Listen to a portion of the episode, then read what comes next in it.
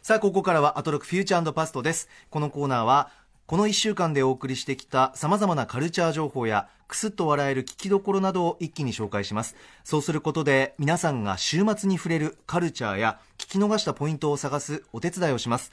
ひいては、ラジコのタイムフリー機能や、TBS ラジオのラジオクラウドを駆使した新しいラジオの楽しみ方を提唱するコーナーでもあります。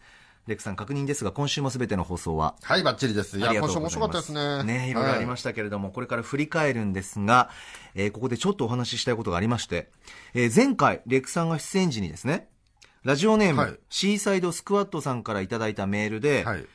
スマホを壊しただけなのにという短編映画の台本を、はい三宅龍太さんに書いてもらえないかというメールを紹介したところ、レクさんも、ああ、それ書いてもらえばいいじゃんということで、軽く言ってましたけどね。で、先週三宅さん来てくださって、ええ。まあご本人にも確認したんですけど、ええ。本当に書いてくれましたよ。い。やいやいや、私も先ほど拝見いたしまして、びっくりして、いや、俺も軽い気持ちで、三宅さんなら書いてくるんじゃないですかとか言いましたけど、はい。俺、プロットぐらいだと思ったんですよ。ええ書いてくるとしてもプ。ロットというのはざっくりと。ざっくりとした構成っていうか、ペラ1枚で、プロットぐらいかなと思ったら、完全に台本になってるじゃないですか、これ。もう最後まで全いやしっかりして。びっくりしたのが、はいあのね、どれぐらいお時間かかったんですかって聞かれて、いや、4時間ぐらいですかねって言ってて、で、それ聞いて、なんかね、スタジオは、いや、お忙しい中4時間もいただいてって言ってるけど、いや、ち逆でしょっていう。4時間でこれかけちゃうのっていう。まずそのプロの腕に俺びっくりしたんだけど。これ4時間で書けます？普通。確かにぎっしり文字入ってびてっ。くりしちゃったんだけど、考えるだけで4時間じゃ聞かないよ、こんなの。そうですね。で、計14ページねえ枚数としては。で、ちゃんとね、ちゃんとね、あの、オチもあったりとかして、いや、このまましっかりしてて。そうですよ。で、アナウンサー陣が出演の、まあ、役者になってるんですけど、えもうこれもらって、あとはもうセリフも全部書いてあるから、これで GO できるんですよね、もうね。ねそれがすごいんですよね、これ4時間っていういや。だからこれを、まあね、もうここまでやっていただいたら、これ作らないわけにはいかないじゃないですか。ねだから、どうやってプロデューサー陣これをマネタイズするのかっていう、計算をして、そ、そこから予算を引っ張ってこないといけないですよね、これね。しかも、宮川さんにお支払いの方もちょっそうですよ。だからそのためにもシャンプーを売って、そのお金でこの制作費を。と、え何年後じゃ？ん。いや、でもこれはね、ね、やった方がいいですよね、これ。しかも、こう、なんかネタがさ、はネタがこう、なんか、ヘビーリスナーならではの小ネタっていうんですかね。いっぱい入ってますよね、これね。これ。ありますよね。ねえこれさすがですねっていう感じのネタがいっぱい入っててね。でもあなたすごいセリフ多かったですけどね。そうなんですよ、ね私。でも、山本さん割と芝居っ気あるからいけそうな気しますよね。本当ですか、うん。ちょっと挑戦してみたいなともちろん思うんですけど、ね、いけるんじゃないですか、あと、僕が心配なのは意外とカザトもセリフが多いぞっていう。カザトにこのセリフができるかな？言えるかな？っていうね、でしかも、カザトと お私、山本隆明が、はい。ず結構一緒にいるうシチュエーションなんですよ。そうですね。これはもう役柄を言っていいのかな？役柄。いや、これまだダメなんじゃない？そうか役柄はいけないのか。でも、真央子は演劇部だから大丈夫だと思うんですよ。だから、なるべくまあマーコと一緒のシーンがいいんですけど、あのカザトと一緒のシーンなんですよ、結構。カザト、不安になりますよね。不安になるし、なんか巻き込み事故起こるじゃん。嫌ですよ、だって。俺が、俺まで失敗してるように見えるな。いんかわかんないですけどね、ちょっと熊崎申し訳ないですけど、写真だったらね、あの BL でね、静止画ですけど、これ動画なんで、もうなんかこちら防ぎようがないというか、そして一番カロリー高いのはやっぱうないさんに回ってる感じとかね。面白いよね。確かにねやっぱさすがですね三宅さんねこれこれどうなるのかな、番組としては今のところ、一旦引き取らせていただきます。お預かりしますというね。何かの形ででも形にした方がいいですよねこれねね、はい発表できる機会ありましたら、またはい皆さんにもお伝えします。はいさあ、それではそろそろ始めてまいります。ここだけ聞けば1週間がわかる、アトロクフューチャーパストパスト編。11月26日月曜日から本日金曜日の8時までのこの番組のパスト、過去を振り返っていきます。本日も各曜日のアナウンサーが振り返っています。まずは11月26日月曜日です。月曜パートナーの熊崎和人です。いや、今日も盛りだくさんの内容でした。そして私の大好きなグラビアの話もたくさんさせていただきまして、感謝です。6時台最初のコーナーは、ホットなカルチャースポットからライブ感たっぷりにお届けするカルチャー最新レポート。東京神田神保町のレンタル CD 店、ジャニスの閉店のお知らせでした。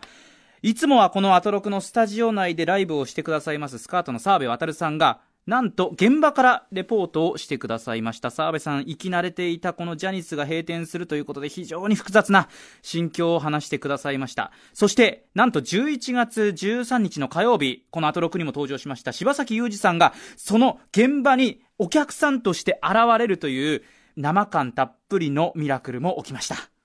そして6時台後半のゲストコーナーカルチャー界の重要参考人をお迎えするカルチャートーク。白夜書房編集局副部長の森田修一さんにグラビアポエムとは何かそして僭越ながら私から熊崎グラビアポエム哲学参加条を発表させていただきました。参加条の一つを今日は特別にご紹介をします。いいですか皆さん。グラビアポエムにとって大事なのは3つの視点を持つこと。被写体の視点彼氏の視点第三者の視点。もう一度言います被写体の視点彼氏の視点第三者の視点この視点を持つことで、あなたも立派なグラビアポエマーです。ここテストに出ますよ。残りの2箇条はぜひ皆さん聞き直してください。続いてはこちら。7時台はスタジオライブや DJ をお届けする音楽コーナーライブダイレクト。トラウマテクノポップバンドアーバンギャルドの皆さんご登場です。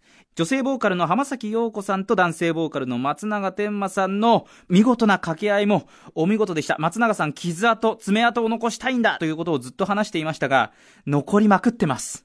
8時台は知らないことを知り短時間で自分が変わる体験をお届けする特集コーナー、ビヨンドザカルチャー。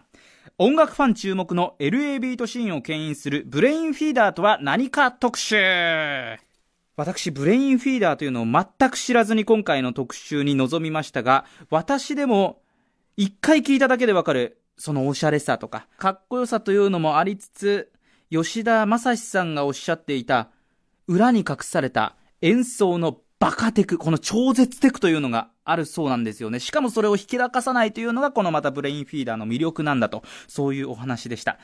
そして、なんといっても吉田さん、このブレインフィーダーを多分押したくてしょうがなくてしょうがないと思うんですけど、こう、私の目を見ながら、ニヤニヤしながら、いや、これぶっちゃけどうすか？みたいな、あの語り口、全く押し付けないあの感じが良かったです。8時台ラスト、アフタートークのコーナー、スーパーササダンゴマシンさんが登場。町工場とプロレスラーの二刀流、その中でどう奮闘していくか、下町笹団子の第3話でした。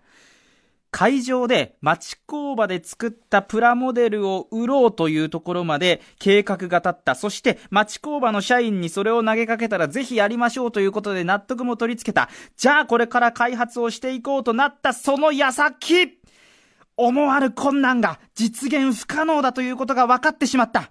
続きが気になる。どうなる笹団子以上26日月曜日のアフターシックスジャンクションでした。レクさん。はい。いや、実はね、あの、先々週ね、放送終わった後に、はい、あの、みんなでちょっと飲みに行きますかって言って、ええ、まあ、歌丸さんとかハシピーとか、まあみんなで行ったんですよ。え、で、行きまして、あと森安君とかと、はい、で、また例によって僕が、あの、またね、何にも頼まれてないのに、なんかこう、こう番組こここうした方がいいんじゃないのとか、ここ良くないんじゃないのとか、なんか、いろいろ言い出したわけですよ。あ、先々週ですか先々週です。はい。いろいろ言って、まあまあまあ、まあまあ確かに、みたいな感じの話いっぱいあったんですよ。で、結構いろいろ言ったんですけど、え今週なんか僕の言ったことがほとんど解消されていて、でも、僕が言ったのを聞いてやってるんじゃなくて、はい、もう多分2週間前には今週のゲストとか決まってたはずなんで、俺が気になってるようなことはもうスタッフもとっくに気づいていて、全然先に手を打っていたじゃねえかっていう感じですね。でも居酒屋さんで聞かされていたということですか？そうそうそう。のそこで教えてくれればいいのに、俺バカみたいじゃんと思ってちょっと。いやいやいや、もう愛がね。しかも、いや、しかもそれ聞いてて、聞いてるうちに歌村さんもさ、うん、まあまあね、みたいな感じになってって、なんか浦山さんもちょっと悪いをしてあげく、ハシピに切れるみたいな展開になっちゃったから、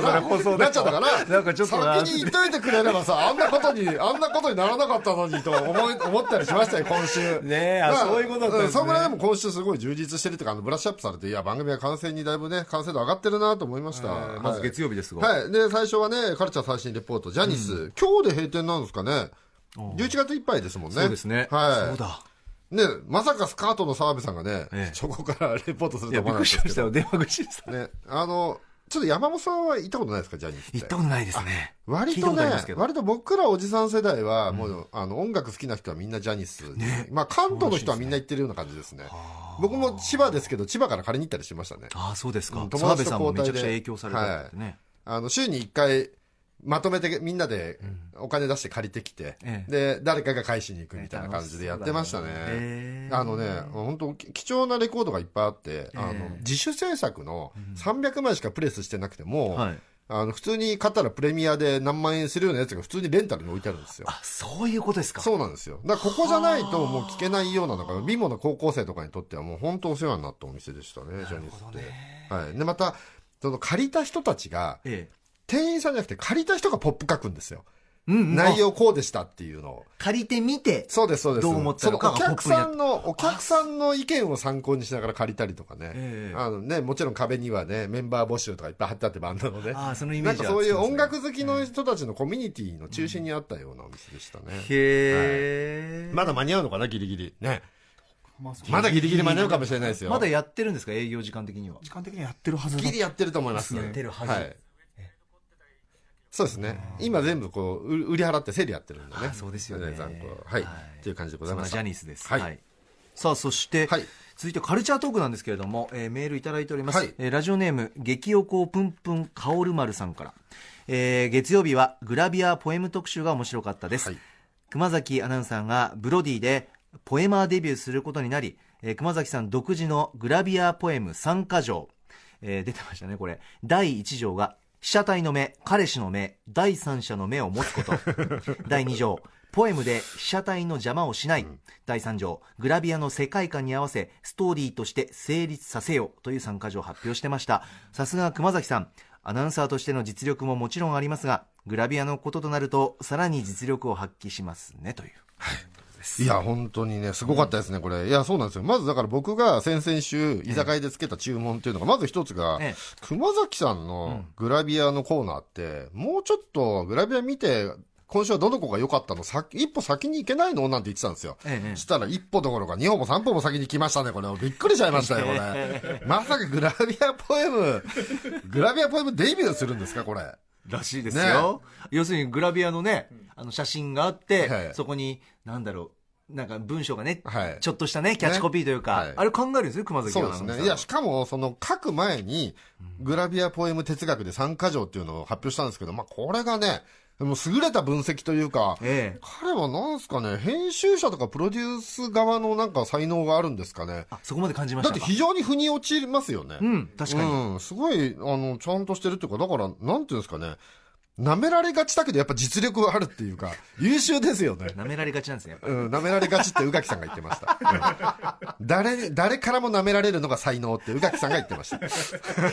全部いや、本当ですよ。本当ですか？本当です。あの、僕が、あの、ええブロディさんでインタビューやった時に、宇垣さんがはっきりして言ってました。あ同じ社員同士としての、はいはい。そのカザトさんは誰からも舐められるのが才能なんですよ。愛されますからね、はい。ええ万人に舐められるって言ってました。その熊崎がシュッとなんかこう真面目に、はいなんかスリムに語ってる感じが笑っちゃってこの回 まあ、でも言ってることはもっともでしたよね。そうなんですよかなりもっだから余計ねなんかねねすごいないやいや、でもすごいなと思って。まあ確かにね、視点ね。なんだっけ、彼氏目線と、被写体目線、彼氏目線、第三者目線でしたっけね。そうですねね。まあ、これが彼彼氏目線の応用でね、あの、陰キャ目線みたいなのがあってね。え？あの、クラスの端っこでいて、その女の子にとても話しかけられない人の目線のポエムとかもよくありますよね。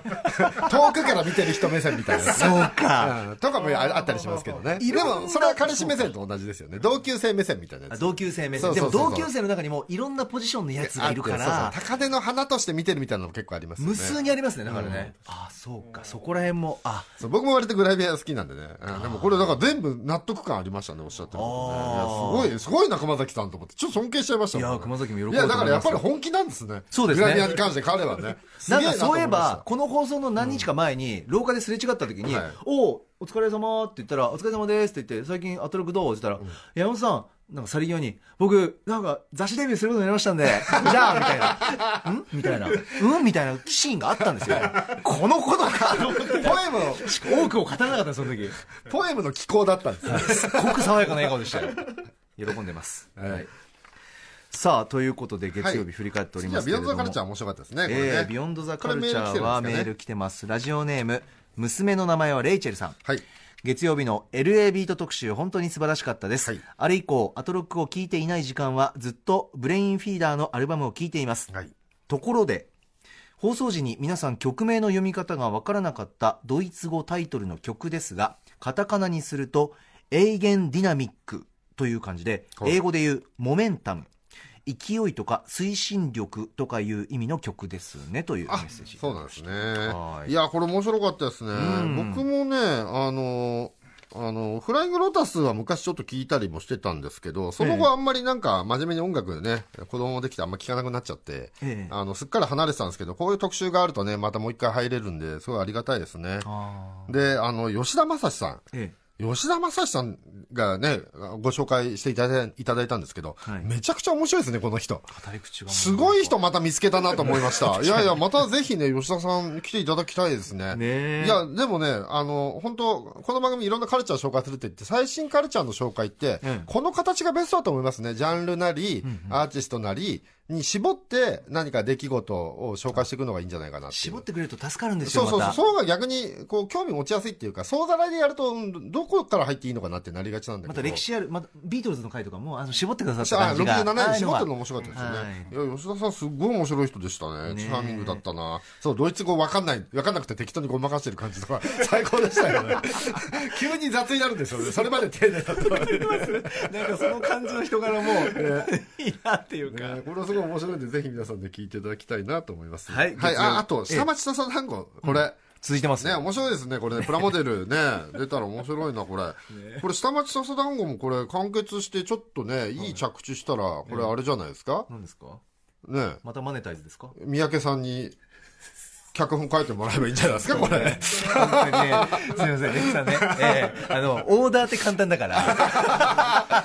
口に出すのって簡単みたいな。日本立て同時上映。日本立て。同時上映。確かにね面白そうですけどね、でまた同時上とかそうしました。いいですね。どうですかこれ？また違ったシーンでね、はい。どうですか、はい。いかがでしょうか、月曜日でした。続いては11月27日火曜日です。火曜パートナーの宇垣美里です。今日は私も歌丸さんもちょっと寝不足。逆にそういう時ハイになっちゃうのって私だけでしょうか？6時台前半のカルチャー最新レポート。世界最大級のポップカルチャーイベント、東京コミコン2018をご紹介いただきました。まさにおもちゃ箱をひっくり返した状態というコミコン。参加するハリウッド俳優も超豪華ですし、あのカラッとテンションの高いアメリカンなコスプレオタク好きなんですよね。そして6時台後半のゲストコーナーカルチャートーク。音楽ライターの渡辺志保さんに今聴いておくべきヒップホップアーティストをご紹介いただきました。ラッパーイコール社会を映す鏡とお二人がおっしゃる通り、今日紹介してもらった3人も、社会派とビッチのハイブリッドガールに、若い者に負けたくない大御所、そして私たちが思う通りのイメージである、ちょっとやんちゃが過ぎてしまう人。うん、面白い。続いてはこちら。7時台の音楽コーナーライブダイレクトは、ヒップホップバンド、サナバガンのスタジオライブ。昭和な香りのする歌声にジャズの雰囲気最高です。リズム体や感がピシッと揃うところがまたかっこいい。8時台の特集コーナービヨンドザカルチャーは、私とメイク特集。私がメイクする理由や、メイクにまつわる自意識などについて、劇団メス猫のひらりささんとカンさんと一緒にトークいたしました。いやー、楽しかった。普段なかなかこういったことを人と話す機会ってないですからね。ひらりささんとカンさんの選ぶワードがまた面白くって。リスナーの皆さんのいろんな話、いろんなメイクへの向き合い方を知れて、世界が広がりました。皆さんはどんな感想を覚えましたか？以上27日火曜日でしたさてメールいただいております、これビヨンドザカルチャーに関してですね、はいえーラジオネームひょっとして、えーネゴシエーターさんから山本さんレックさんこんばんは。はいこんばんは。今週のアトロクですが自分はやっぱり火曜日の私とメイク特集が一番印象に残りました。最初はメイクのノウハウのような特集になるのかなと思っていました。ですが聞いてみるといろんな方々が過ごす場所やそれぞれの環境でどうメイクと付き合っているかという私とメイクかっこと社会とも言えるような内容だったように感じています。話の中で歌丸さんがスニーカーや服成人式のスーツの話など男性側に寄せた例も出してくれたので男の自分でも共感しながら劇団メス猫の皆さん宇垣さんの話をもっと聞きたいなと思う特集でした。それだけ盛り上がったのに最後は島尾さんがスノーのライブに行った話にシフトしてフェードアウトする感じも含め火曜日の放送とても楽しかったですということですはい、これ面白かったですね。ね僕もね、あの、聞くまでは、はいあの、技術的な話なんだろうなと思ってたんですよ、メイクの。うんうんうんしたらそうじゃなくて、メイクをね、私がメイクをする理由っていう、その、しかもこれが千差万別だっていうね。はい人によってだからこう、全然目的が違って、同じ、同じメイクをしていても全然目的が違うんだっていうのが結構面白かったですね、これ。だからね、日比さんがすごく苦手だとかね、この番組界隈の女性全員のこう意見も入ってたじゃないですか。そうですね。お便りなどで。面白かったですよね。で、気になったのがね、あのー、まあ、日比ちゃんにとってのメイクは、えー、鎧なんだよねって宇垣さんがおっしゃって。言ってました。私にとっては剣だからとか言い出して。はい。言うと思いましたね。それは、ええ。私は威嚇のためにやってるからって言い出して、言はい。言い出して、おや待てよと。私、宇垣さんにすごくビビってて、あなた、私ビビらせてないのになんでそんなにビビるんですかって、なんかちょっと詰められて、すいませんでしたって、私放送でも謝った気がするんですけど、はっきり威嚇のためって言ってて、やっぱビビらせてんじゃねえかよっていう。そこなんで、ちょっとそこはね、やはり気づきました、ええ特殊と関係ないと思うんですが、いや、本当に。威嚇してる自覚あんじゃねえかよって思いましたよ。確かにね。なんだよって思いましたけど。まずビジュアルからもうもはや威嚇してるじゃんっていねうえ、やっぱり威嚇してたんじゃんっていう。そうなんですよね。はい。でもまあ、それ抜きしても面白いですけどね。ねえ。特集ね。それに関してうわはい聞いてるか、ね毎週このコーナー聞いてるらしいですからね。え え何かあるんならば、レクさんいるうちにメールえーどうなった待ってるぞんだから、宇垣さんにとってはメイクあれだよね。あの、コマンドのさ、ジョン・メイトリックスが殴り込む前に顔にペイントするじゃん、迷彩の。あんな感じじゃない。行くぞっていう。最後、第三次世界大戦を起こす前に、ペイントするじゃん。あれだよ、ね。うん、あれだと思う。すごいメイクですね、それ。ねはいえーはい、そんな火曜日でした。さあ、続きまして、11月28日水曜日です。水曜パートナーの日々真央子です。恐れ多くも私が寄稿させていただきました雑誌ユリーカ12月号発売翌日11月28日水曜日の放送は6時台前半のカルチャー最新レポートでは原宿で可愛いシール屋さんを営む DJ 高野万所さんが登場。私も放送終了後、可愛いシールたくさん手帳に貼りました。そして6時台後半のカルチャートークのゲストは、脚本家、映画監督、そしてスクリプトドクターの三宅隆太さん。三宅監督が今世紀一番怖いと太鼓判を押す映画、ヘレディタリー継承を映画館で見るべきその理由を語っていただきました。私この映画まだ見てないんですけれども、もう話を聞いただけでもう怖いよ、でも見たいよ、といったところ、もうあの後もですね、あのシーンが良かったよね、ここが良かったよねってもう盛り上がって盛り上がって、あ、早く見なきゃ、でも怖いヘレディタリー継承は今日から公開です。続いてはこちら。7時台のライブダイレクト、メジャーファーストフルアルバム、ドリーム銀座を発売したばかりの、サイプレス上野とロベルト吉野のお二人によるスタジオライブです。サウエさんに本当に電話がずっとかかってきてましてね、サウエさんその電話を受けながら、生電話かける生ライブ。いや、今までになかったスタイル、最高でした。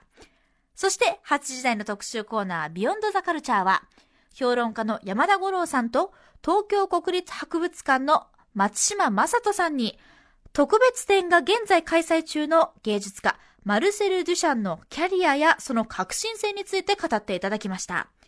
先日遅めの夏休みで、パリのポンピデュー美術館にわざわざ便器を見に行ったこの私は、完全にデュシャンのシチューにあったということをですね、学びました。山田五郎さん曰く、デュシャンは最高の詐欺師。そして松島さんから、そのデュシャンのその先の日本美術についてのお話というのは目から鱗です。まだ行っていない方はこの特別展12月9日までやっています。ラジコのタイムフリーもしくはラジオクラウドでこのお二人のお話を聞いてから東京国立博物館へ GO! 以上28日水曜日のアフターシックスジャンクションでした。レクさん。はい、えーカルチャートーク、まずね、6時半から、えー三宅隆太さんがいらっしゃって、はいえー今世紀一番怖いと言われるね、ヘレディタリー継承という映画について、ヘレディタリー、どっちが合ってるんだって今ずっと話し合ってたんですけど、ねえ。ね、日比さんはヘレディタリーって言ってましたね。えーあの、ヘレデこィタリーが合ってるんですか、ね、のカルチャートークの時もヘレディタリーと皆さん言って言ってたますよね。いはいやーね、これ聞いて、まあね、おすっげえ面白そうだったから、今日放送終わった後見に行こうと思って、でも一人で行くの怖いから、結構みんな誘ったんですけど、全員に断られて。一人で行きたくないよっていう状い態。やみんなどういうねいや、でもね、本当に、生で見たんだぞって、数十年後に自慢できるって言ってたじゃないですか。出ましたねもう三宅さんがねそれってもう、燃えよドラゴンとかそういうクラスの映画ってことですよね。2001年宇宙の旅ですからとかね。一番新しい歴史に残る映画史に残るような作品だってもう、てあの三宅さんがね言い切ってたんで、ね。しかも、ネタバレしないように喋ろうと思ったらね、あんだけおしゃべり上手な三宅さんがすごいと怖いしか言えなくなるっていう。ねご本人もそうやっておっしゃってましたしね今日は語彙が貧困だなみたいね面白かったですね。いやととんでもなく怖いんでしょレックさんこれいやね、怖いとか、なんか嫌な感じになるっぽいじゃないですか。ななんか、だって歌丸さんも、は面白いから絶対見てとか言いながら見なきゃよかったとか言ってて、どっちなんだよって感じだったじゃないですか。そうですね何回もね、見なきゃよかったみたいなこと言ってたもんね。で何とんでもないんでしょうねいやいや三宅さんが、いやハードルはもう上がっていいですって、うん。ね、あんだけ言われるとちょっとね、見たいですよね。そうなんですよだからこれこの今のね夜に見るのか昼間に見るのかいや、見るなら昼でしょう、でも。一人で見るなら昼でしょう。ですよいや、夜まずいでしょ。いや自分なんて一人暮らしなんで、何が待ってんのかな怖くなるや絶対に暗い部屋が怖いみたいなこと言ってたから、それ、はいそれが唯一のネタバレポイントだと思うんですけど、昼見た方が怖さがちょっとでも。今のところポスターとかでの情報としては、ええ。家族に何かが起こるみたいななんか感家族のじらしいんですよ。話ですよね。ね。うわどうでいつ見に行こう、これもうでも来週やるんでしょ？そうやるんですよ。だから。これウォッチメンで。はい来週どっかで見とかないとね。そうなんですよ。歌丸さんがネタバレ全開で来る可能性ありますからね。いや本当に、ね。でもホラー好きだから楽しみだな、はい。はい。そしてライフダイレクト、サイプレス、トロベット、吉野ね、これ。大丈夫なんですか？ね DJ しながら、あ DJ つうかライブしながら澤部君のところに電話がかかってきて、電話に出ながらやる。しかも、あの、ライブ中にまた自分の電話番号を言うっていうね、オートチューンかけて言うっていう謎の。どうなってるんですかいや、面白かった。いや、でも、このライブ、まず、ラジオで、AM ラジオで毎日生ライブしてるのもすごいのに、そこに生電話かかってきて、そこで会話しながら、いろいろ重ライブすなってるるっていう。いや、ものすごいでもなんか聞いてて謎の高揚感があって、僕何か、あの、ラジオの新しい可能性がここにあるんじゃないかって気が聞いててしたんですよね。こんな活路もあるのかなっていう、うん、なんかだから歌丸さんの電話とかも今日はラフだったけど、はい。電話つなげ、つながって、こう段取りよくやったりしないで、突然かかってきてもいいんじゃないのって思ったんですよ。あ例えば、なんかー8時半ぐらいに僕らが歌間さんの悪口言ってて、はいちょっと気にななった時に歌間さんがカジュアルにかけてきて、みたいなぐらいでいいんじゃないのと思いましたよ。あー一例が悪口を言う、うん、いや、わかんないですけど、だって、やれちゃうのが証明されたじゃないですか。確かにね、ファンから電話来てその場でですよねね知らない人ですよ、しかも相手。何の打ち合わせもしてない人と 話しながらライブってできるんだから。笑えちゃうなね、なんかもっと電話とかカジュアルに使っていった方がいいのかもしれないですね。そうですよね。なんか今はねなんか電話つながりましたってサブからね、はいスタッフが伝えてくれてって感じなんですけど、もうポンポンってね好きな時に目の前に電話置いといてそれこそレックさんと僕の間にそなんかあ鳴ってる鳴ってる。あちょっとはいもしもしみたいな。あんだけ雑でも相手の声ちゃんと聞こえましたしね。そうですよね。あ、繋がったとか言って、マジでとか言って。いやあれがいい見本になりましたね。めちゃめちゃ面白いんで、ぜひ皆さん聞いてください。さあ続いてはビヨンドザカルチャーですがメールいただいております、はい。えーラジオネーム南向きのハトさんから今週のハイライトは水曜日の8時台のデュシャン特集です最初聞くのが怖かったです、えーデュシャン店へ行って、ん。わかんないという感想だったからです。題名と作品のつながりが全く見えず何を言いたいのか感じ取れず、心が折れて帰宅しました、ん。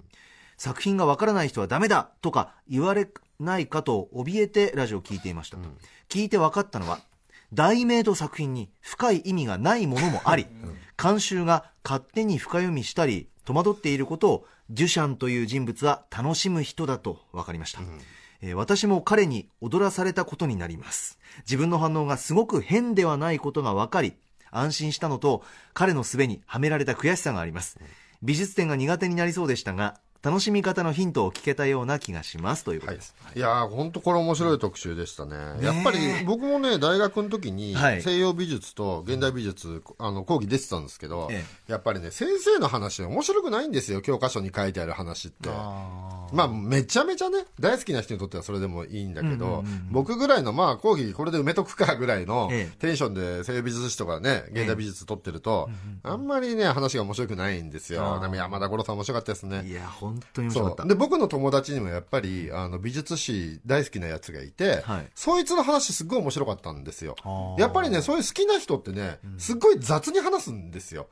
全然ね美術を神棚に乗っけてなくて芸能ゴシップ話してるようなノリで話してくれるんですよ。ですからだぐっとねそうデュシャンも身近になるんですよね。人物像が。そうなんですよ。だからあのアニメとか好きな人とかがこう敬愛を込めつつ宮崎駿さんのことをねいろいろ幼女好きだよなって言ったりとかあとまあ富野監督のことねいろいろ言ったりとかと同じ感覚で全然美術もお話できるんですよね。そうね。そういうのできる人が来てくれるとぐっとね身近になって面白くなってみんなの入り口になりますよね。そうですよね。はい、とってもいい特集だったと思いますね。また山田五郎さん来てくれるといいですねこれね。うん。願います、はい。デュシャンの人柄とかね、めちゃくちゃ分かりましたんで、皆さんもね。ぜひ聞いてみてください。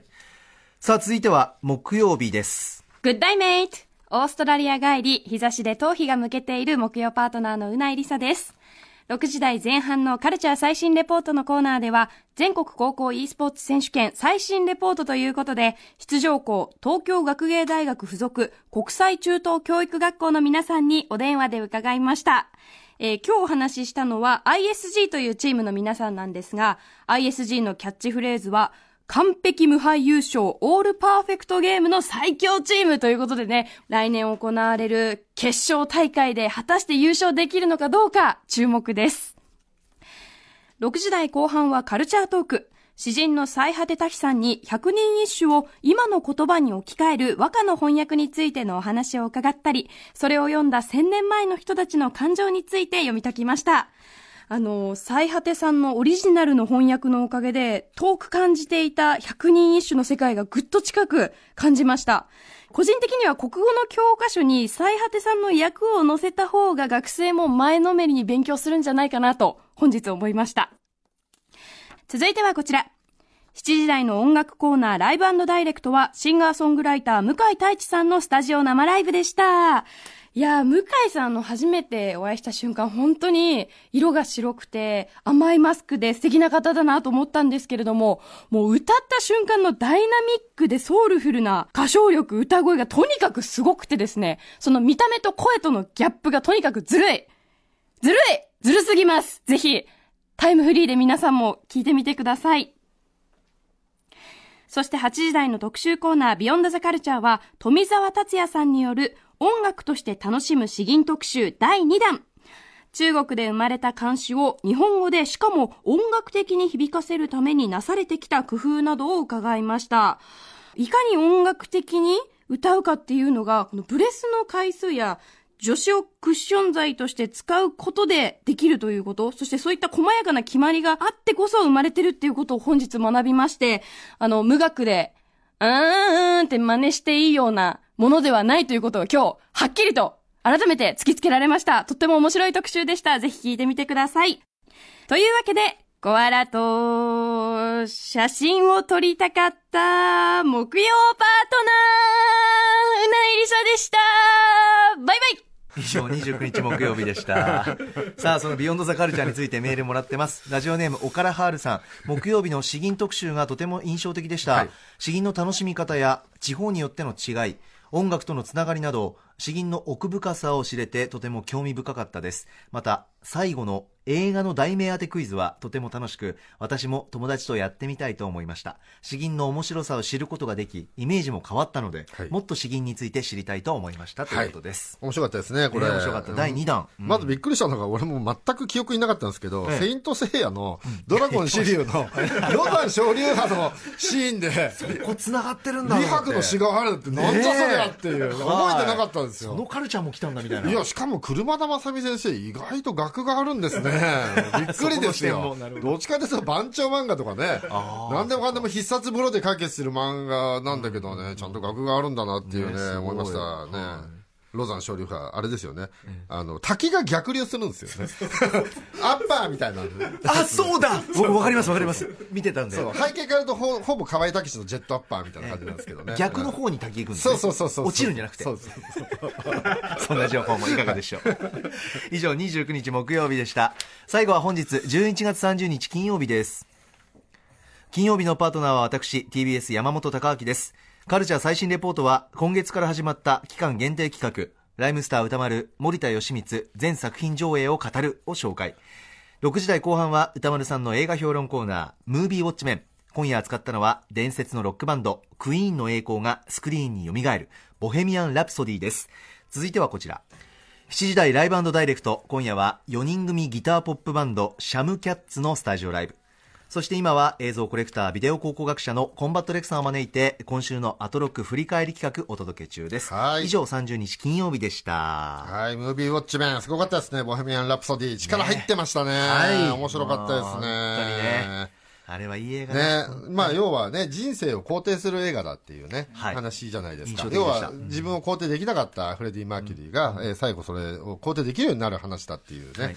人生の生命の参加だって話でしたけど、ちょっと思い出したのがええ、これってクリード2、あ、クリード2じゃクリード。はい。クリードも結局最後の試合シーンってそこなんですよね。歌丸さんが一番弱いところでもあるんですよ。クリードが最後試合中に、ええ俺は失敗作じゃないって言って、はいあのシーンにつながる話だなと思いましたね。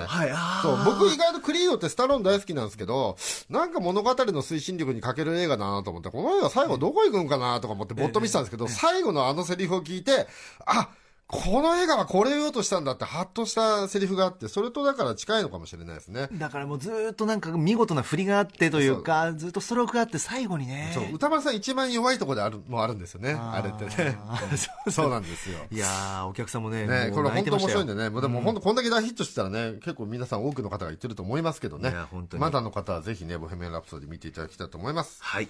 さあ本日振り返りで紹介した各コーナー、ラジコのタイムフリー機能、TBS ラジオのラジオクラウドでもお楽しみいただけます。以上、パスト編でした。この後は来週1週間の予定、フューチャー編です。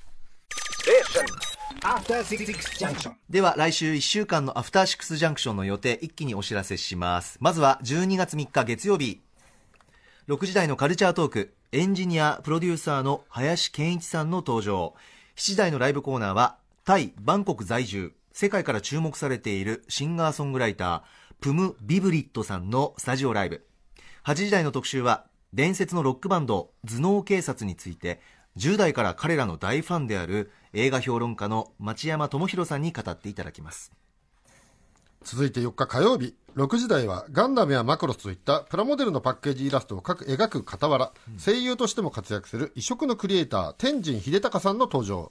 7時台にはシンガーソングライターザ・チャームパークのスタジオライブ。8時台の特集は人気漫画家東村明子が挑む新たな漫画表現とは何か特集です。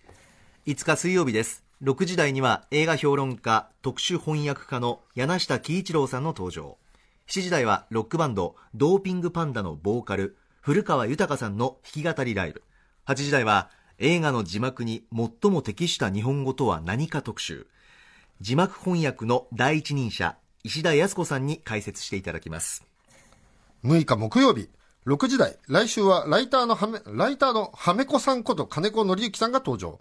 7時台はテクノロックユニットホンダレディのスタジオライブ。また、8時台の特集は手帳をきっかけに考える道具の未来について、文具王こと高畑正幸さんに伺います。そして7日金曜日です。6時台は宇多丸さんの最新映画評、ヘレディタリー、継承を評論。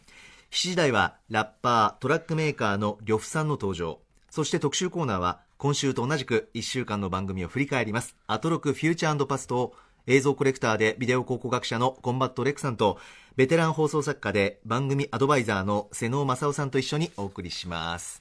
さあ、レックさん、来週はいかがでしょう？はい。まず月曜日、町山さんいらっしゃいますね。えね楽しみですね。頭脳警察、なぜ今っていう感じもしますけどね。頭脳警察、どっかで一回喋りたかったっていう話みたいですね。あそうですか頭脳警察のね、パンタさん。パンタさんというボーカルの方なんですけど、はい今、今はね、あの、アイドル大好きで有名ですけどね。えええあの、割と、割と社会性の高いバンドすごいやってたんですけど、あの、本当に偏見のない人で、ええもうアイドルとかも大好きなんですよ。アイドルのコンサートとかでね、よく近くの席にいらっしゃって、いや、一回握手してもらったことあるんですけど、感動しましたね。ライブより感動したかもしれない。パンタ、パンタさんが隣で見てるみたいな、異常事態ですよ、もう。うん僕らからしたら。はい。で、えっと、火曜日ね、東村明子先生が、これ、スマホ漫画の特集なんですかね。それの技術的な話ですかね。はい。東村明子先生というとね、あの、この番組の第1回の、第1回最初のゲストのオキテボルシェさんと非常に仲良しでね。あ、そうなんですええ、ね。飲み友達だったりするんですけど。あと水曜日、柳下喜一郎さんね、これ面白そうですね。ねまた地方、地方の町おこし映画なんですよね。面白かったえ、んですよ。何ですか？年間ベストなんですか？年間ベストらしいんですよ年間ベスト、だってすごい本数あるんですよね。まずどうやって見てんのかが知りたいそうそうそう。どうアクセスしてる？ね、どこで上映してんの？地元に行かないけど見れんの？これっていうのがね、気になりますけど。その方法から教えてほしいです。はい。そしてね、えー来週のウォッチメン聞きちゃいましたねっていう。いやーだから皆さんねリスナーの皆さんも本当に来週も聞いていただけるとしたらば、もう、まずもう金曜日まで見とく。ヘレディタリーを。だってもう今世紀最高傑作決定みたいな話じゃないですか。本当ですよ。ね、お話伺ってると。えこれね、なんか、ウォッチメン聞いてネタバレしたくないですよね。ねこんだけネタバレ現金っていうのをね、先週聞いえーてると。要チェックでございます。はい見てみてください。はい以上、フューチャー編でした。さあ、あっという間です。えー、こちら、アトロクエンディングでございます。この後 TBS ラジオ9時からは AI 時代のラジオ好奇心プラス。この方々です。こんにちは。じゃ、こんばんは。こんばんは。フロッグマンさん、そして伊藤楓アナウンサーでございまは。なんか伊藤さんは喋らないってずっと言ってるんですけども、なんかあったんですか？もどうした？喋っちゃった。す。どうした？いやいやいやアナウンサー、伊藤楓アナウンサー。喋ります、ちゃんと先輩。えーさてさて。て、相当、今夜のテーマは、はい、あ今夜のテーマは AI 時代の福祉福祉。はい福祉について相当はどう思っている？いやねあのあんな人がねちゃんと声優になれてよかったなと思いますよ 吉田君どう思ってる？おうやっぱな。落合福祉？え、落合福祉だろ？え、福士蒼太さんじゃなくて？福士蒼太じゃねえよ、ないってんだよ。え、そっち福士蒼太は俳優だろうが。若めの方しかわかんない。すいません、こっちのボケをこっちでぼ収集つかなくなっててすいませんでした。ないです。あ吉田君謝った？いい、意外としっかりしてる。いい人。After Six Junction.